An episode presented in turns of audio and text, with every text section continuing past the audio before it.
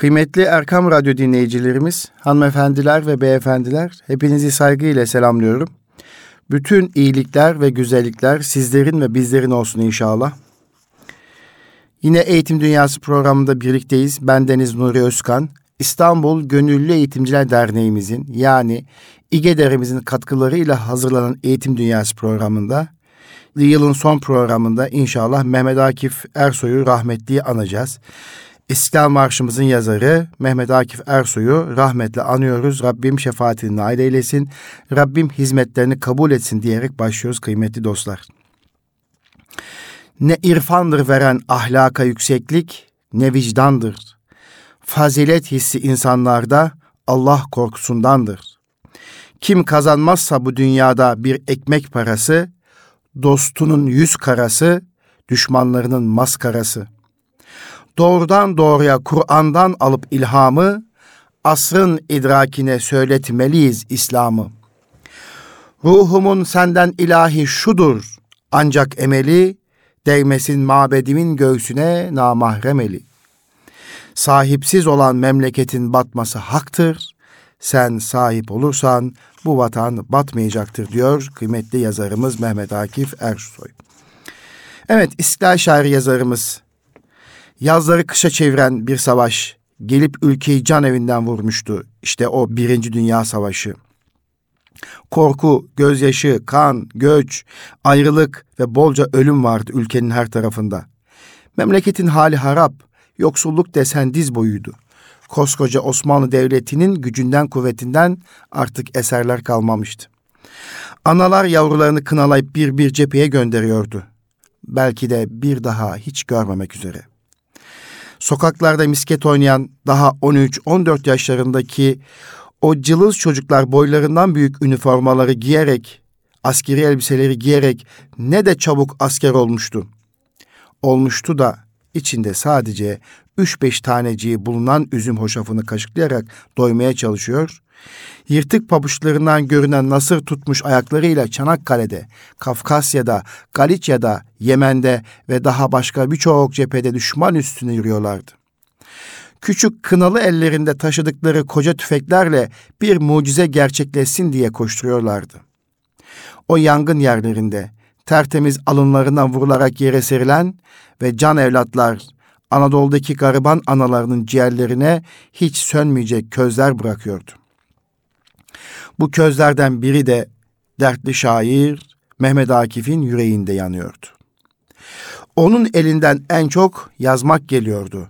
Çok az insana nasip olmuş olan o muhteşem, o güzel yazmak.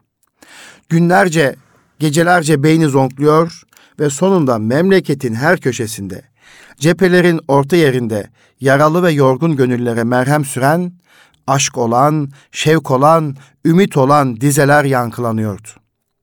Ve şair var gücüyle, can havliyle bağırıyordu. Sahipsiz olan memleketin batması haktır. Sen sahip olursan bu vatan batmayacaktır. Feryadı bırak, kendine gel. Çünkü zamanı dar. Uğraş ki telafi edecek bunca zarar var. Sadece işte bu birkaç cümle duymak bazen en büyük şifadır. Mehmet Akif dizeleriyle millete şifa dağıttı. Biz onu istiklal şairi diye iki kelimeye sığdırdık ama o en az kalemi kadar tesirli yaşantısıyla ikinci bir şiir daha yazdı. Örnek bir hayat şiiri. Onun özenle seçtiği kelimeler, kelimelerden oluşan şiirleri mi yoksa hayat şiiri mi daha güzel? Ben karar veremedim emin olduğum bir şey varsa o da Mehmet Akif'in hayatını anlatmaya yetmeyecektir bu programın. Nihayetimiz ondan yansıyan ışıltıları az biraz birlikte görebilmek, bu radyoda birlikte anlayabilmek. Kıymetli dostlar. Mehmet Akif Ersoy 19. yüzyılın son demleriydi. Bir zamanların parlayan yıldızı Büyük Osmanlı Devleti yıkılmanın eşiğindeydi.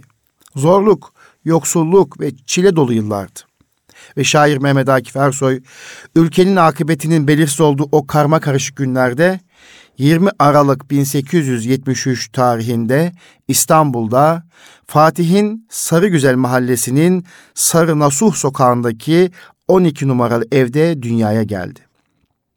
O gün O ev belki de dünyanın en mutlu eviydi. Buz gibi bir aralık günü sıcacık oluverdi. Ay gibi aydınlık, bahar gibi mis kokulu bir bebeğin gelişinden daha müjdeli ne olabilirdi? Akif'in annesi Buhara'dan gelip Tokat'a yerleşen saygın bir ailenin kızı Emine Şerife Hanım'dı. Mütevazi, duygusal, merhametli ve dindar bir insan olarak bilinir ve çok sevilirdi. Babası ise Arnavutluk'tan İstanbul'a kendi imkanlarıyla tahsil için küçük yaşta gelmiş İpekli Mehmet Tahir Efendi olarak anılırdı. O da gayret ve kararlılık göstererek ilim öğrenmiş, Fatih Medresesi'ne hoca olmuştu. Temizliğe fazlaca önem verdiği için arkadaşlar ona Temiz Tahir Efendi diye seslenirdi. Ev işlerine yardım eden, kızının saçlarını özenle tarayan nadir bir babaydı Mehmet Tahir Efendi. Çocuklarının bakımıyla seve seve ilgilenirdi. Onları yıkar, yedirir, içirir, her gün besmele ile açtığı kapıdan mahalle mektebine dualarla uğurlardı. Ve Akif mısralarında babasını Mehmet Tahir Efendi'yi şöyle anlatır. Beyaz sarıklı, temiz, yaşça 55 ancak vücudu zinde fakat saç sakal ziyadece ak. Heybetli yani mehip yüzlü bir Adem, bir insan olarak tanımlardı babasını. Beyaz sarıklı, temiz, yaşça 55 ancak vücudu zinde fakat saç sakal ziyadece ak. Mehip yüzlü bir Adem. İşte hem babam hem hocamdır diye tanımlar Mehmet Akif Ersoy babasını. Ne biliyorsam kendisinden öğrendim der. Akif neşeli, hareketli ve zeki bir çocuktu. Evlerinin bahçesindeki ağaca ustalıkla tırmanır, dallar arasında mahirce dolaşırdı. Bu kadar hareketin üstüne uyuması beklenen çocuk yine de kolay kolay yorulmaz. Komşuları Bayisi Hanım'dan masal dinlemeden de uyumazdı. Bazı akşamlar masalı anlatan komşu teyze uyuyakalır ama Akif hala uyuyakalmazdı. Uyumazdı kısacası. Evet bu burayı paylaşırken e, gerçekten şu andaki hareketli çocuklar da aklıma geldi. Kıpır kıpır yerinde duramayan çocuklar. Bir defasında masal anlatırken uyuyakalan Baysa Hanım'a şaka olsun diye mangalda kızdırdığı cevizi değdirince yer yerinden oynamış. Komşu hanım sinirlenip bağırsa da Akif'i sevdiği için ona kıyamamıştı. Ertesi gece yeni bir masalda bu küçük afacanla tekrar buluşmuştu. Mehmet Akif ilk dini terbiyemi veren ev ve mahalle ile ilk ve orta tahsilde aldığım telkinler olmuştur. Bilhassa evin bu husustaki tesiri çok büyüktür. Yani Akif'in Mehmet Akif sıcak bir yuvada huzurlu bir aile içerisinde yaşadığı için ve mahalledeki e, konu komşu sokağın eğitiminde de etkin rol aldığı için ve diyor ki Mehmet Akif Ersoy ilk dini terbiyemi veren ev ve mahalle ile ilk ve orta tahsilde aldığım telkinler olmuştur. Bilhassa evin bu husustaki tesiri çok büyüktür diyor. Akif'in yetişmesinde mahallesi de en az evi kadar önemliydi. Kıymetli Erkam Radyo dinleyicilerimiz, günümüzde çocukların yetişmesinde aile gerçekten önemli, ev önemli, sokak önemli, mahalle önemli ama her geçen gün sokağımızı kay mahallemizi kaybettik. Sokağımızı kaybettik, apartmanımızı kaybettik ve ve korkarım ki evi de kaybettik. Aileyi de kaybettik. Bir çocuğun yetişmesinde asıl olan aile, anne baba, anne babanın eğitimcilik rolü, oradaki anne babalık rolünü yerine getirirken ailedeki bir takım kültürü, toplumun kültürünü, ahlakını, güzelliklerini anne baba çocuklara aktarır kıymetli dostlar. Osmanlı'da mahallelerin düzenine büyük özen gösterilirdi. Çünkü bir çocuk için doğup büyüdüğü, koşup oynadığı, her gün içinden geçtiği mahalle bir okuldan farksızdı. Bu yüzden bir mahallede çeşme, park, bahçe ve meydanda bir cami olmazsa olmazdı. Evden dışarıya adım atan çocuk camilere koşan, abdest telaşı yaşayan insanları, çeşmelerden akan suların sesini, ağaçların gölgesini görerek büyürdü. Hayatın doğal akışı içinde hem oynar hem de öğrenirdi. Mahalle, okul ve evin verdiği eğitimi destekler şekliyle dizayn edilmişti. Mahalle, okul ve evin vermiş olduğu eğitimi destekliyordu. Mahallesi Akif'in mutlu hatıralarının bolca saklandığı yerdi. Korunaklı yapılarıyla o günlerdeki İstanbul mahalleleri adeta ikinci bir aileydi çocuklar için. Akif o en tatlı mahalle anılarını Safahat'ta şu dizelerinde ifade ediyor. Bizim mahalleye Poyraz kışında uğramaz. Erir erir akarız semtimizde geldi mi yaz. Baharı görmeyiz ama latif olur derler. Çiçeklenirmiş ağaçlar, yeşillenirmiş yer. Fusulü dörde çıkarmaz bizim sokaklarımız yani mevsimi dörde çıkarmaz bizim sokaklarımız. Kurak, çamur, iki mevsim tanır ayaklarımız diyerek mahalleyi Mehmet Akif Ersoy dizelerinde böyle anlatıyor. Tabii mahallede güreş sporları da yapılıyor ve dolayısıyla Akif buradan güreş sporuna merak salıyor. Güreş dışında daha birçok güzel huyu da o tertemiz insanlarla öğrenmiş oluyor Mehmet Akif. İşte Akif böyle bir Osmanlı mahallesinde büyümüştü arkadaşlar. Babasıyla sıkça camiye gider, bazen onun yanına namaza durur, çokça da caminin içinde arkadaşlarıyla gönlünce koştururdu. Çocuk cıvıltılarının süslediği camiler Akif'in hafızasına kazınan mutlu günlerdendi. Ve nitekim Mehmet Akif o güzel anılarını şu mısralarıyla anlatmıştı. Sekiz yaşında kadardım babam gelir bu gece sizinle camiye gitsek çocuklar erkence. Giderseniz gelin ama namazda uslu durun. Meramımız yaramazlıksa işte ev oturun deyip alırdı beraber benimle kardeşimi. Namaza durdu mu haliyle koy verir peşimi. Dalar giderdi. Ben artık kalınca azade ne aşikane koşardım hasırlar üstünde diyerek 8 yaşındaki cami heyecanını, camiye babası nasıl gittiğini ve nasıl da yaramazlık yaptığını aslında bu mısrada anlatıyor Mehmet Akif Ersoy. Evet Mehmet Akif Emine Hanım oğlu babası gibi hoca olmasını isterdi. Annesi özellikle Emine Hanım oğlunun babası gibi hoca olmasını isterdi. Bu yüzden medrese eğitimi alması taraftarıydı. Baba Tahir Bey ise medresenin vereceği ilimleri oğluna kendi öğretebileceği inandığı için Akif'in normal bir okula gidip öğrenim görmesinin daha isabetli olacağı fikrindeydi. Evet burada da yine annenin isteğiyle babanın e, farklı düşüncesi var burada. Ve Osmanlı'da çocuklar 4 yaş, 4 ay, 4 günlük olduklarında okula başlardı. Akif de ailesi geleneğine uygun olarak bu yaşta okula başlatıldı. Fatih'te bulunan Emir Buhari Mektebi Minik Akif'in ilk mektebi oldu.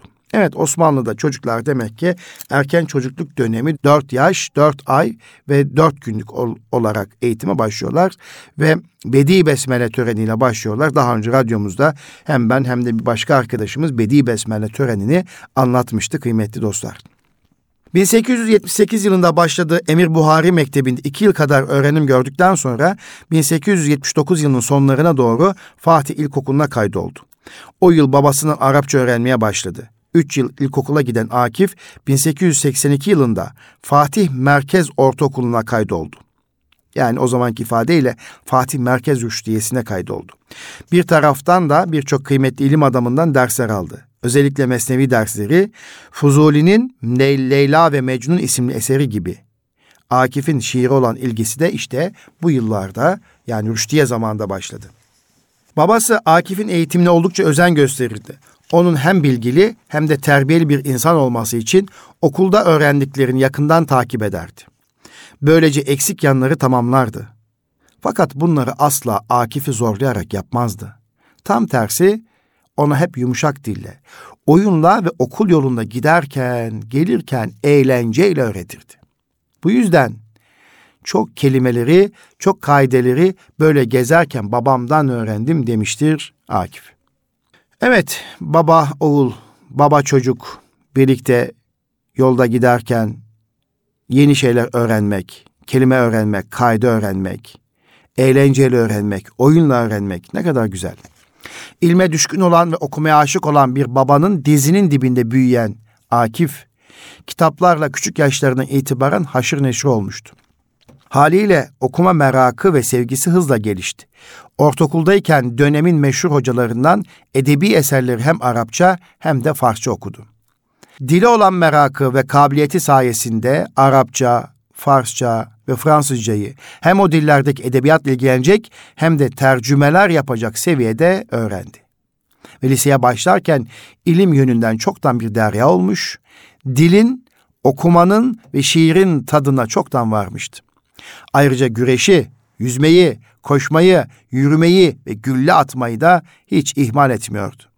Bütün bunların yanında beş vakit namazında düzenli olarak kılıyordu. Babası Akif için güzel bir rehber, örnek bir model, örnek bir şahsiyetti. Tahir Efendi.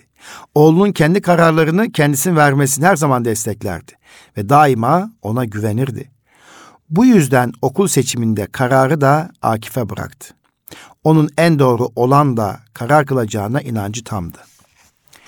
1885 yılında ortaokuldan mezun olan Akif aynı yıl Mülkiye Lisesi'ni tercih etti. Okulun edebiyat öğretmeni dönemin ünlü edebiyatçılarından Muallim Naci idi. Bu Akif için de büyük bir şanstı. Genç Akif'in okul kayıt gününde yaşadığı hüzünlü bir hatıra vardı. Bu hikayeyi Akif'in kızı Cemile Hanım şöyle anlatır. Bir gün mektebe giderken çantamın eskiliğinden dolayı ağlamıştım. Onun üzerine babam Akif bize çocukluk hatırasını şöyle anlattı. Babam beni idadi mektebine yazdırmak üzere götürdü. Mektebe kaydımı çabucak yaptılar. Fakat memur kayıt harcı olarak para istedi. Babamın mevcut parası kafi gelmedi. Baktım canı çok sıkılmıştı. O sırada cebinden saatini çıkardı, evirip çevirip bakmaya başladı.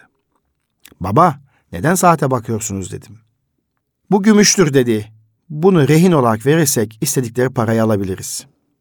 Babamın beni okutmak için gösterdiği bu fedakarlık karşısında çok müteessir oldum. Ağlamaya başladım. Baba dedim. Ben bu mektepten vazgeçtim. Haydi gidelim. Babam Akif bu buruk hatırasını anlattıktan sonra bana dönerek şunları söyledi. İşte çocuklar biz bu şartlar altında okuduk. Siz şimdi çantanızın rengi biraz solmuş diye alıyorsunuz. Peki baba sonra ne oldu? Mektebe gitmediniz mi? Gittim. Babamın parasının çıkışmadığını görünce itimat ettiler. Ona sonra verirsiniz dediler. Evet. Bence okullarda burayı çok iyi anlatmak lazım. Bu hikayeyi okutmak lazım. Aslında hepimizin büyüklerin yaşadığı anı, hatıra bizim zamanımızda böyleydi diye başlayan. Hoş çocuklara bizim zamanımızda böyleydi demek anlata, anlatmak pek mantıklı bulunmamakla birlikte bazen de geçmişi hatırlatmak gerekir. Ne şartlarda ne zorluklarda insanların okuduğunu paylaşmak gerekir.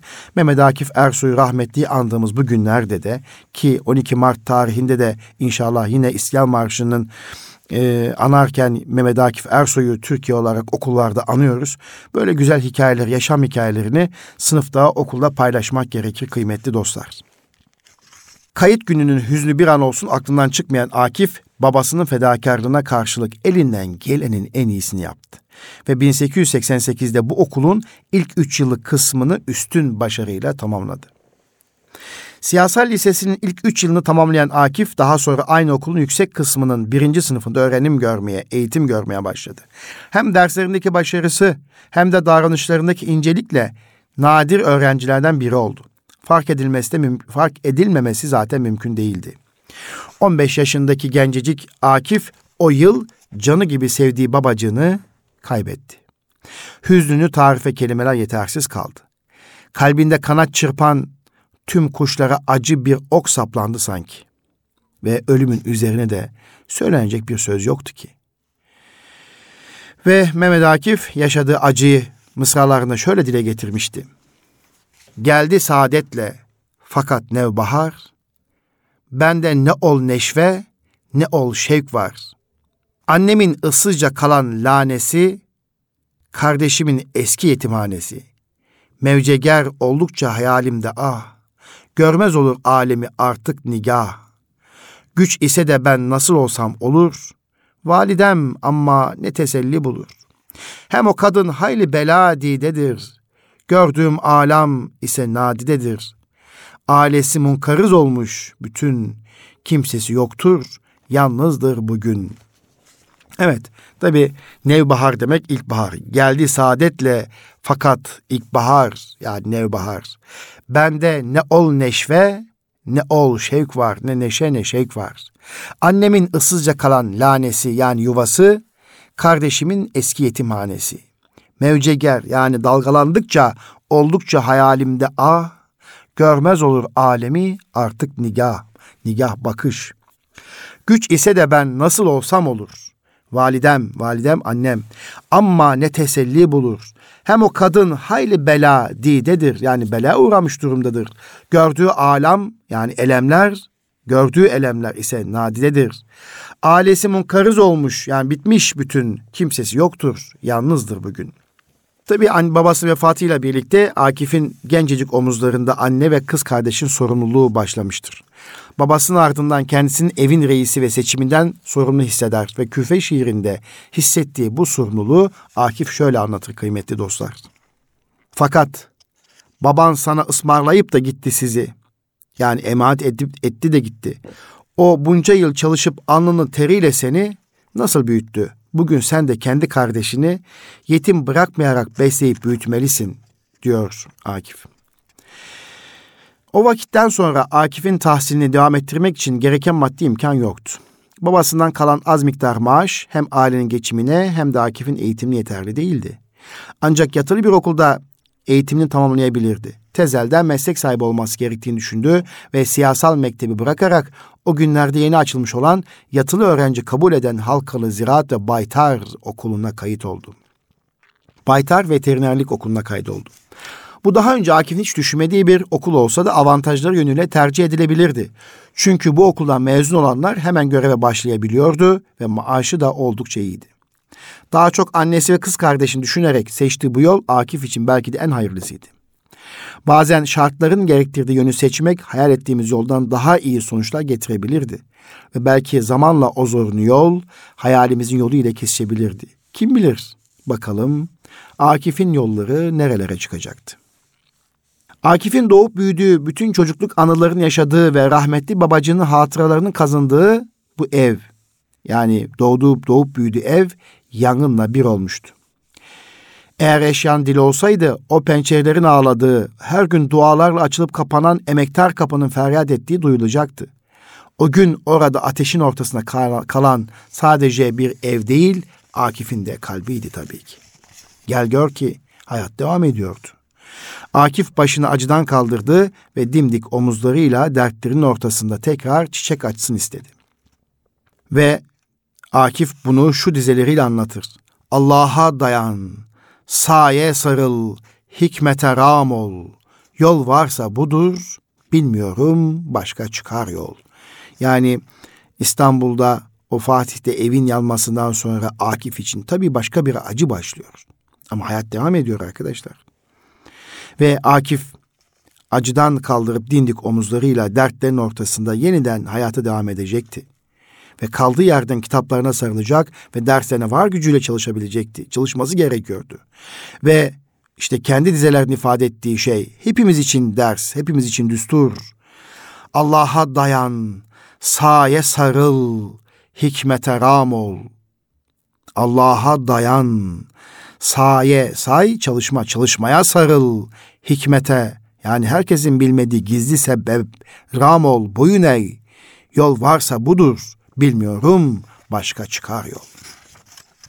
1889 yılı sonlarına yaklaşırken Akif yeni başladığı veterinerlik fakültesinde okul kıyafetlerini maddi sebeplerden bir türlü de alamamıştı. Babasının vefalı bir öğrencisi olan Mustafa Efendi bu duruma çok üzüldü ve derhal Akif'in kıyafetleri almasına yardımcı oldu. Yanan evlerinin tadilatına da kendi imkanının darlığına rağmen yardımcı olarak bir diğergamlık örneği gösterdi. Bu gönlü zengin insan için Akif şöyle demişti. Mustafa Efendi bize manevi babalık yaptı. Akif her zaman kadere teslim yaşadı arkadaşlar. Verdiği karardan asla pişmanlık duymadı şikayetçi ve isyankar da olmadı. Her şeyde bir hayır vardı ve Akif başına gelen şeylerin hikmetini görmeye çalışan da biriydi. İnsanlığa bir faydası dokunan her iş onun nazarında kıymetli ve onurluydu. Küfe şiirinde ne de güzel anlatır Akif bunu. Kuzum ayıp mı çalışmak, günah mı yük taşımak? ayıp dilencilik, işlerken el, yürürken ayak. Ve şu kıssayı da Mehmet Akif sıklıkla anlatırdı. Hazreti Peygamber bir gün ashabıyla otururken baktılar ki bir baba yiğit bir genç erkenden kalkmış çalışıyor. Ashab-ı kiram ne olurdu şu delikanlının çalışması Allah yolunda olsaydı dediler. Hazreti Peygamber böyle söylemeyin. Eğer bu genç başkasından ihtiyacını istemez illetinden kurtulmak için çalışıyorsa Allah yolunda çalışıyor demektir. Çalışamayan anne babası için çalışarak onlara bakıyorsa yine Allah için çalışıyor demektir. Yok, eğer zengin olarak ötekine birikine, berikine kurum satmak için uğraşıyorsa şeytan yolunda çalışıyor demektir buyurdu. İşte böyle bir pencereden hayata bakan Akif veterinerliği de seve seve okudu. Anlayacağınız şartlar ne kadar zorluysa genç Akif de o kadar gayretli ve mücadeleciydi. Akif veterinerlik fakültesinde okurken o günlerde yaşadığı yer olan Fatih'e hayli uzak olan Halkalı'ya gidiş geliş yapmak zorunda kalmıştı. Ve bu ancak trenle gidilebilecek bir mesafeydi. Tabi Sirkeci'den kalkan trene ulaşabilmek için Fatih'ten epeyce bir yol yürümesi gerekiyordu. Akif hiç kocunmaz, seve seve kilometrece yürürdü. Yürümek onun en sevdiği sporlardan biriydi. Öyle ki bazı günlerde trene dahi binmez, Fatih'teki evinden ta Halkalı'ya kadar 17 kilometre yolu yürüyerek giderdi. Akıl almazdı. Onca yol yürümesinin asıl sebebi ise yine parasızlıktı. Trende öğrencilerin gittiği üçüncü kısım aslında indirimliydi ama genellikle Akif'in o kadar bile parası olmazdı. Olduğunda da o kadarcık parayı bile tasarruf etmeye çalışır, trene verene kadar daha mühim bir ihtiyacım için kullanırım diye bir kenara ayırırdı. Akif için zaman da altın değerindeydi. Okula yetişmek için gün doğmadan çok evvel uyanır, çabucak hazırlanıp annesinin hayır duasını alarak yola koyulurdu. Böylece uzun bir yolu her türlü hava şartında nasıl yürüyüp geldiğine bazen kendisi bile şaşırırdı. Her defasında okula varabildiği için de Rabbine şükrederdi. Onca yola rağmen Akif okulunu ne aksattı ne de geç kaldı. Hep dakikti. Derslerindeki başarısıyla da kendini kısa sürede ispat etti. Bir müddet sonra okulun yurdu açılınca oraya geçti. 17 kilometrelik yolu artık her gün yürümek zorunda değildi. Fakat hafta sonları eve gidip geldiği için aynı mesafe yine yürüyerek gidip geldi. Arkadaşları Akif'i trende göremeyince merak ederlerdi. Acaba üçüncü kısımda değil de ikinci kısımda gelmiş olabilir miydi? Halbuki buna ihtimal yoktu. Çünkü ikinci kısım daha pahalıydı. Akif arkadaşlarına şakayla karışık üçüncü değil, dördüncü kısımda geldiğini söylerdi. Öyle bir kısım yoktu elbette. Ama Akif'in kastettiği dördüncü kısım tabanvaydı. Yani yaya olarak gelmek. Arkadaşları Akif'in şakasına gülse de onun duruma üzülmeden edemiyorlardı. Ve o günlerde şöyle bir hadise yaşanmıştı. Akif'in arkadaşları da onun gibi nezaketli ve düşünceli gençlerdi. Arkadaşlarının onca yolu yürüyerek gidip gelmesi onları çok üzmüştü.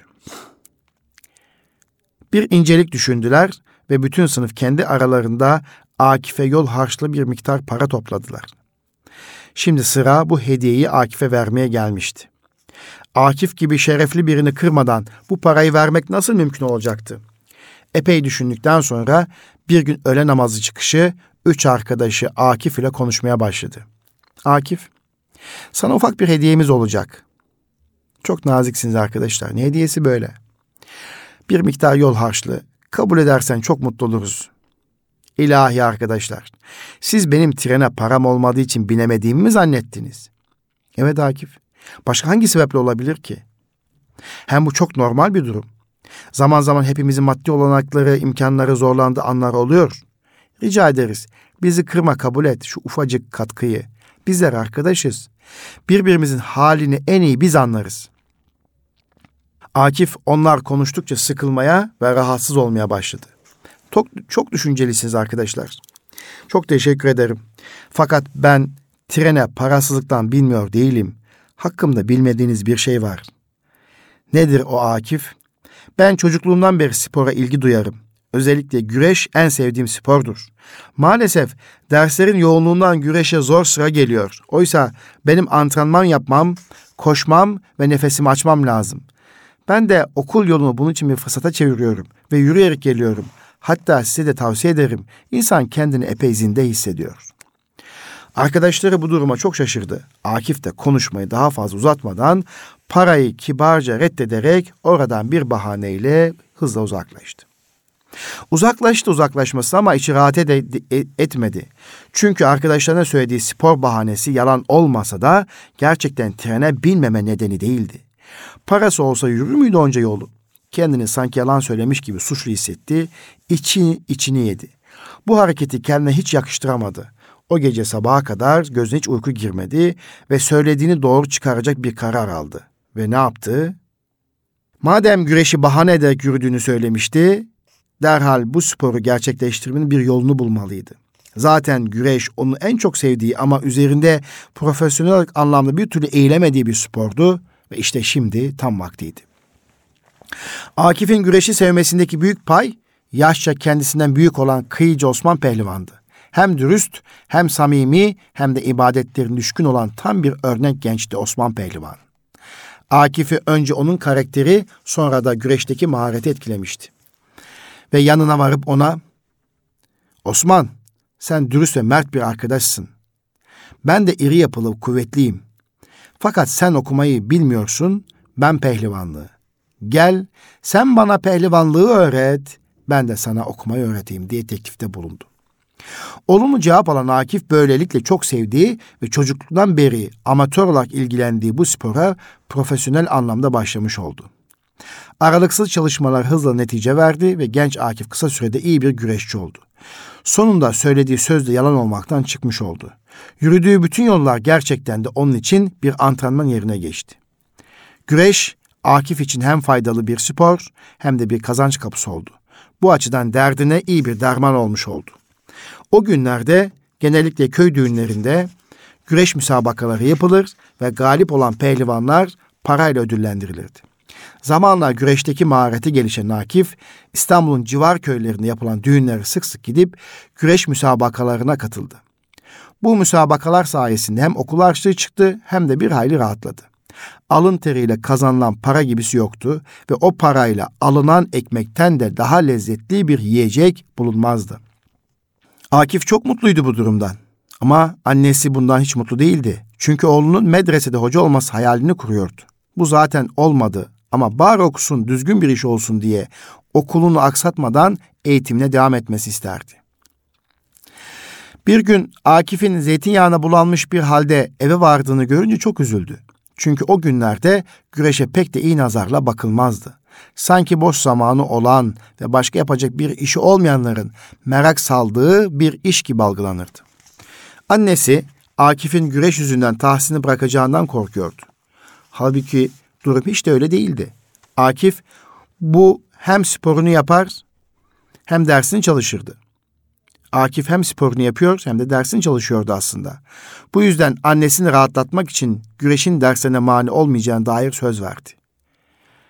Akif'im bu yağlı vücudun hali ne? Oğlum senin gül gibi okulun var. Güreşten de nereden çıktı? Bu boş işler hiç sana göre değil. Ve Akif diyor ki, anacığım sen merak etme.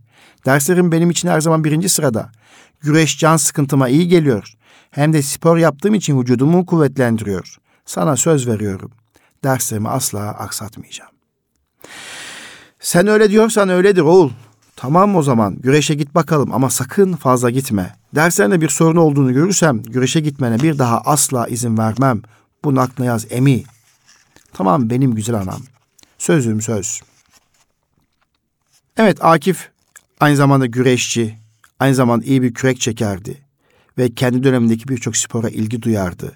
İlgilendiği tüm spor dalları ve derslerin yanı sıra en çok yükseldiği bir alan vardı ki bu spor dallarının yanında bir de şiir yönüydü.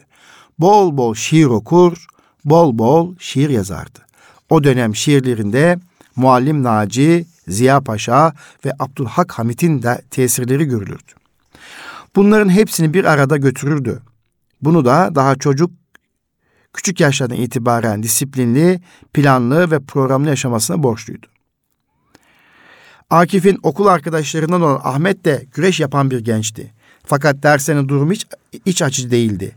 Ders çalışmak yerine sadece güreşle uğraşırdı. Bir tatil gününde birlikte Çatalca'ya güreşe gittiler. Akşam olunca Ahmet'in Çatalca'daki öğretmen olan dayısında kaldılar. Dayısı bir müddet sonra Ahmet'e sordu. Bu arkadaşın da sizin gibi biri mi? Ahmet, dayısının tam olarak neyi kastettiğini anlamadan evet dedi. Dayısı bu cevaptan Akif'i de Ahmet gibi sadece güreş meraklısı, cahil bir genç olduğu anlamını çıkardı.